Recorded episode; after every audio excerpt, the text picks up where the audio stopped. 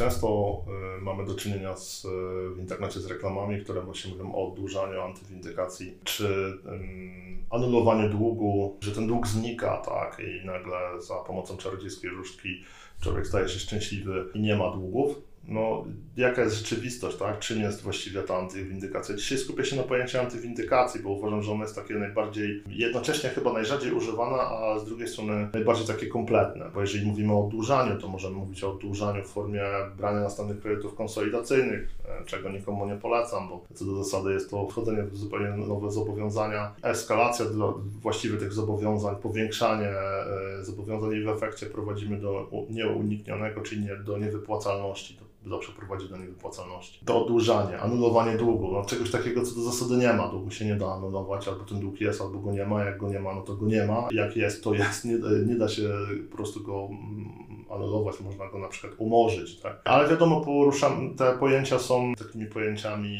których się używa, więc, więc warto tutaj e, gdzieś o nich powiedzieć. Anulowanie długu moim zdaniem to jest to samo co antywindykacja, czyli ktoś Ci mówi, masz dług, ja sprawię, że on zniknie. Oczywiście on nie zniknie, bo w toku procesu udowadniamy, że tego po prostu długu nie było, czy był on znacznie zawyżony, ale o tym przejdę, za e, przejdę i powiem za chwilę. Więc skupmy się na tym pojęciu antywindykacji. W mojej opinii antywindykacja to jest e, prowadzenie działań przeciwko, nie zawsze przeciwko wierzycielowi, ale, ale nazwijmy tak, przeciwko wierzycielowi, mających na celu częściowe lub całkowite obniżenie zobowiązania, bądź przesunięcie terminu płatności, bądź negocjacje nowych warunków spłaty tego zobowiązania. To jest właśnie antywindykacja. Działamy przeciwko właściwie windykatorowi, niekoniecznie wierzycielowi. Celem windykatora jest e, zegzekwowanie jak najwyższej kwoty albo tej kwoty, którą, którą uzna, e, uznaje za, za Twój dług w jak najkrótszym czasie. Natomiast naszym zadaniem jest przygotowanie Ciebie do spłaty tego zobowiązania w takiej kwocie, którą my uznajemy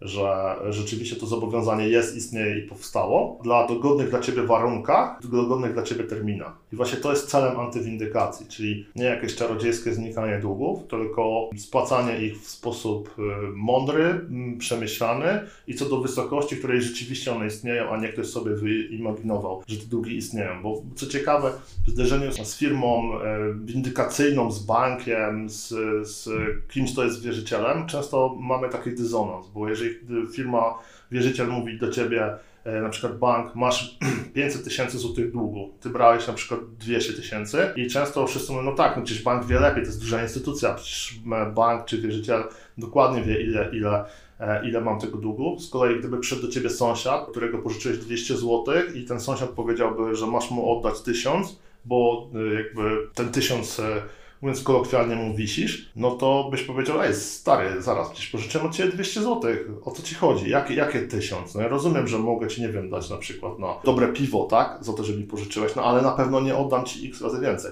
Zderzenie z instytucją finansową, mamy ten problem i moim zdaniem, że część osób nie potrafi myśleć racjonalnie, w sensie cały czas ją stawiamy sobie gdzieś tam wysoko, wręcz jako instytucję E, państwową, która na pewno wie lepiej. No, uwierzcie mi, że tak nie jest. Ale przechodząc do meritum, właśnie do tej antywindykacji, dzisiaj się będziemy e, wielokrotnie będzie się powtarzało e, to słowo antywindykacja w różnych płaszczyznach, żebyście mogli zrozumieć, co to właściwie jest, kiedy właściwie używa się tego słowa i, i co to znaczy. Ale zacznijmy może od tego, że pewnie stwierdzicie, że to dziwne, co powiem, ale tak jest, długi trzeba spłacać.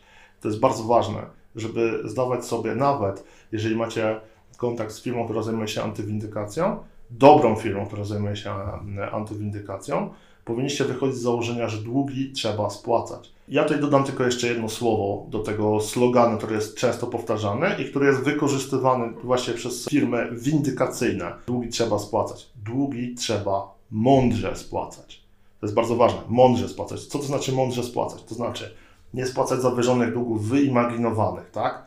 Nie spłacać e, zobowiązań gdzie narosły jakieś e, kosmiczne kwoty odsetek, kosztów dodatkowych, ubezpieczeń, z których nikt nie korzystał, tak?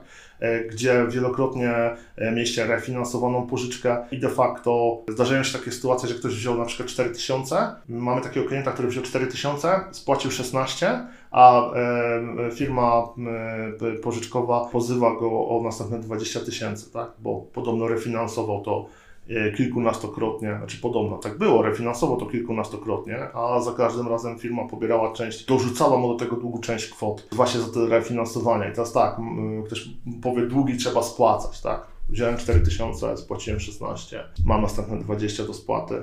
Czy długi trzeba spłacać? Czy to jest dług? Długi trzeba mądrze spłacać. Jakie jest mądre spłacanie tego długu? No w tej sytuacji mądre spłacanie tego długu wygląda w ten sposób, że dosyć, że e, bronimy tego klienta w procesie o 20 tysięcy, to co więcej, my pozwiemy tą firmę o wpłaty, których on dokonał, bo naszym zdaniem one są zawyżone. Tak? Nie można pobierać takich opłat, jakie były pobierane za refinansowanie pożyczki. Co więcej, nie można, naszym zdaniem nie można pobierać żadnych opłat za refinansowanie pożyczek. Dlatego antywindykacja zakłada mądre spłacanie długów, wtedy, kiedy one istnieją, kiedy są rzeczywiste. Co jeszcze można określić mianem mądrego spłacania długów? Choćby kredyt frankowy. E, Już dzisiaj wiemy, właściwie wiedzieliśmy już od 2010 roku, kiedy pojawiły się pierwsze wątpliwości i jeszcze postanowienie so, SOKIK-u e, w sprawach frankowych, w sprawach e, klauzul abuzywnych, ale dzisiaj po 11 latach od tego e, czasu e, już, już wiemy, że dług frankowy, tak, który często przez wzro- wzrost kursu franka, gdzie kredyt często brany był powiedzmy przy, nawet zdarzały się takie sytuacje, że kurs franka w swoim najniższym okresie to był 1,92. Dzisiaj franka mamy po 4, e, mieliśmy go po 4,30, tak, 4, prawie 4,50, dzisiaj mamy go po 4,20, ale to jest ponad dwa razy tyle. Twoje zobowiązanie jest dwa razy wyższe i to jest tak. Masz mieszkanie, którego dług wielokrotnie przewyższa wartość. Już nie mówię o tym klinczu, w którym jesteś, że nie możesz go sprzedać, czyli powiększyła ci się rodzina, albo, albo już nie potrzebujesz, tak, bo wyprowadziły się dzieci, nie potrzebujesz takiego dużego mieszkania albo domu. Jesteś swoistego rodzaju klinczu, nie możesz sprzedać tej nieruchomości. To jest raz. A dwa, twój dług jest dwa razy wyższy, e, kapitał twojego długu jest dwa razy wyższy i, i co w tej sytuacji? Ktoś ci powie, że długi należy spłacać. Długi należy mądrze spłacać. Mądrze spłacać długi, tak? Tym wypadku złóż reklamację do banku. Jeżeli bank nie będzie chciał się z Tobą dogadać, wytocz powództwo tak, przeciwko bankowi. Oczywiście jest ryzyko, no ale z jednej strony masz ryzyko, a z drugiej strony masz spłacanie podwójnego kapitału. Często są to setki tysięcy złotych długu, który nie istnieje.